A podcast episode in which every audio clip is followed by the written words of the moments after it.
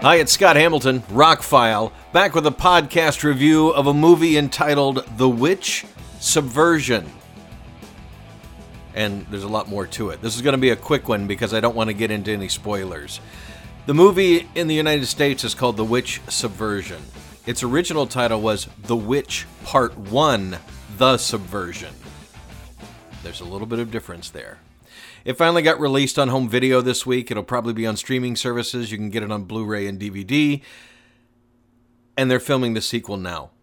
This movie originally came out in 2018, debuted at a lot of festivals, won a bunch of awards for star Kim Da Mi it was her first big movie. She won all these Best New Actress awards and deserves it. She carries the movie, does an incredible job. There's a big plot twist that comes along. I mean, she carries this movie on her shoulders and does a great job for somebody that you've never seen before. Also stars Choi Woo Shik, who is in Parasite and Train to Busan. He's becoming quite the big star. And it was directed by Park Hoon Jung, who has written a few big movies like I Saw the Devil and has directed um, New World, which was a Korean movie like this one is, but it was a big success, critical and commercial. Also made The Showdown. So he's somebody to watch up and coming.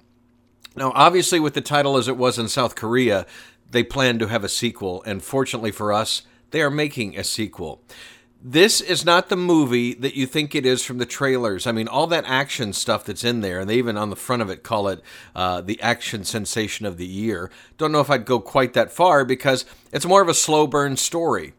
I was really shocked that Warner Brothers distributed this movie. The Warner Brothers logo comes up before the movie starts. It was quite shocking on a South Korea. I, it's just, you know, I collect a lot of movies, and that's like the first time I've ever really seen that.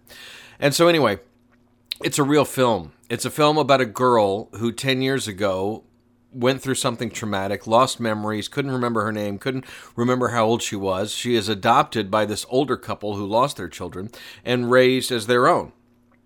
And they kind of skim over the raising part, but you find out that she could perform magic tricks. That's why she has the nickname Witch. That's there's nothing really supernatural. The movie's more science fiction mystery thriller.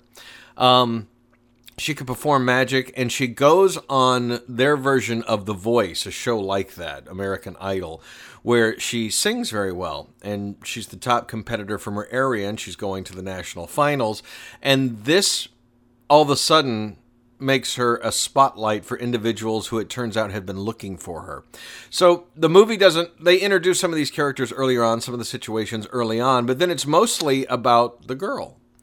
And like I said, the actress First big starring role, an amazing job, really great job.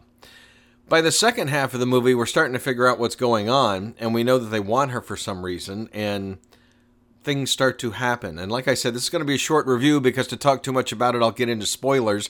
But it's similar to like a superhero origin story, kind of. It's not really a superhero movie. It's definitely not a horror movie, although some of the violence is quite gory. Um, in the last 30 minutes are supercharged, high intensity, pretty gory violence. But overall, I was really impressed with the movie because it took the time to build the characters. There is a lot stuffed into this movie, knowing that there was another movie coming. You can tell, even though this is a self contained movie, you can tell at the end that part one. You know, um, there's more to come. And I can't wait to see what they do next. I'm really thrilled, actually. This was a big surprise. It was one I picked up because it was cheap, and I figured I.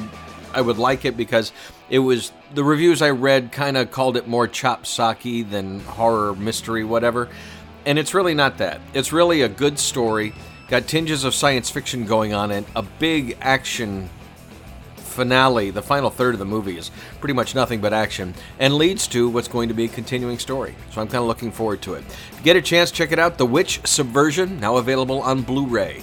I'm Scott Hamilton. I'm Rockfile. My website is therockfile.com. Please subscribe to the podcasts. Check out the Patreon page if you'd like to support. And have a wonderful day. Thanks for listening.